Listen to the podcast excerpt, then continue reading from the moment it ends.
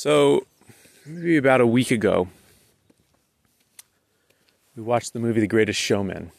That's loosely based on P.T. Barnum's life. And then in the following week, we couldn't get the music out of our heads. And the kids actually developed a whole circus based on it. And this last weekend, we watched the movie again. And I've found the music uh, surprisingly moving, and the movie shockingly so. Um, and I've been listening to it nonstop. And last night I did some uh, did some research on sort of why there's such there appears to be such a divide in the culture of people who love it and people who hate it. And as far as I can tell, what it boils down to is the fact that the movie isn't even a little bit ironic.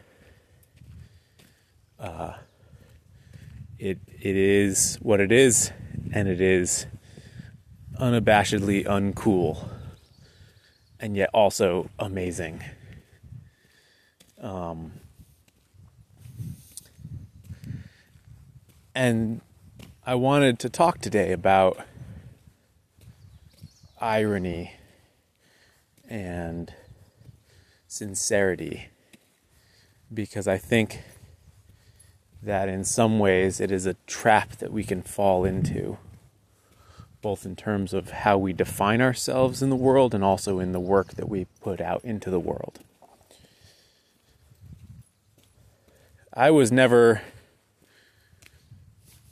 uh, a cool kid. But I was never I was also never an overly sincere kid and I think I hid my my being uncool largely because I grew up without a TV and so I just had no basis for understanding any of the culture of the kids I was hanging out with. I hid being uncool or my my embarrassment at being uncool behind a veneer of deciding that I just didn't care what people thought. To some extent, that served me well, but it's also created dynamics where I was overly judgmental. Probably still am, but was terribly so in high school and then in college it started to crumble a little bit. It's something I've talked about here before. And I never felt like I like something needed to be ironic for it, me to like it, but I think it stems from the same place.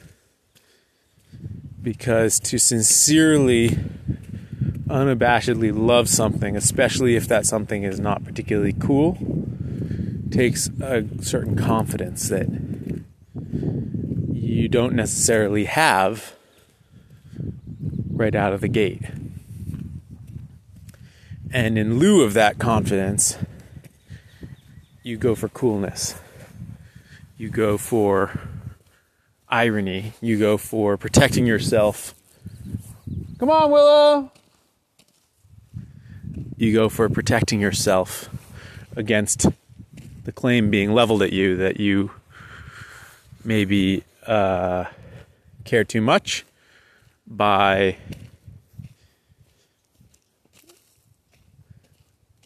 by not being willing to be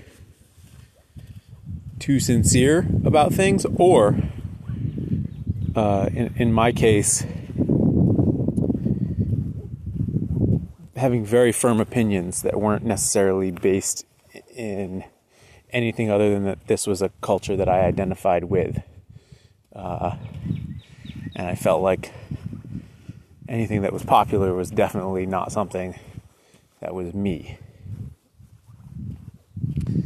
And I've as I've gained confidence, I've gained the ability to simply appreciate the things that are sincere at face value and not have to be uncomfortable with them.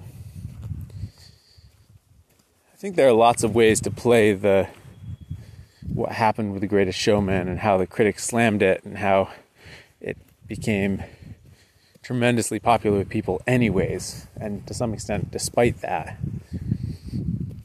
I mean you could look at it as a populist versus elitist struggle you could look at it as playing out exactly the dynamic in the movie where the the theater critic who comes to P.T. Barnum's show appreciates that people like it, but also doesn't see the art in it. Um, the thing for me was that as a movie, it made me feel very deeply about the things that I want in my own life. That sense of belonging and making a difference and doing something wonderful with my life. And it made me feel that longing and also feel like it was possible. And those are vulnerable feelings to have. I needed to go away from everyone and walk out into the yard to feel them.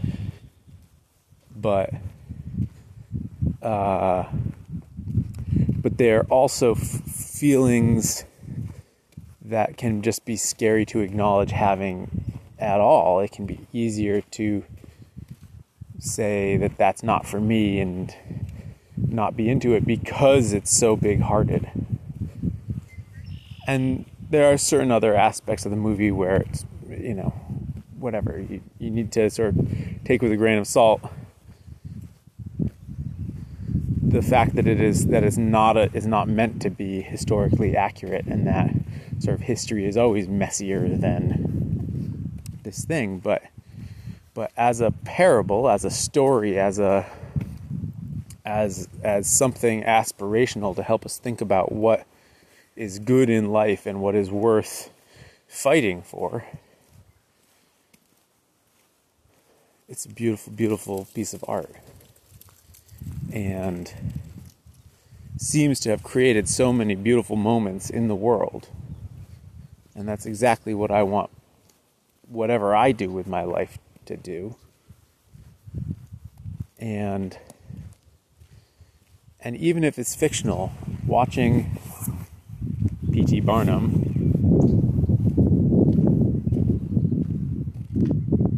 dogs watching P.T. Barnum make decisions about how to how to make this thing that he's trying to make a success is inspiring for me as a business person. And I don't need it to be accurate for it to be helpful. It doesn't need to be historically true for it to be helpful. Because art at its best gets to the underlying truths that are sometimes different from something that actually happened. And that's the whole point. That's why novels are novels and not just nonfiction.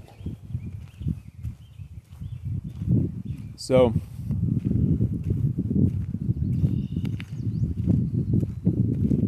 I don't know if you've even seen the movie. I would highly recommend you see the movie. I would at least recommend you put on the soundtrack.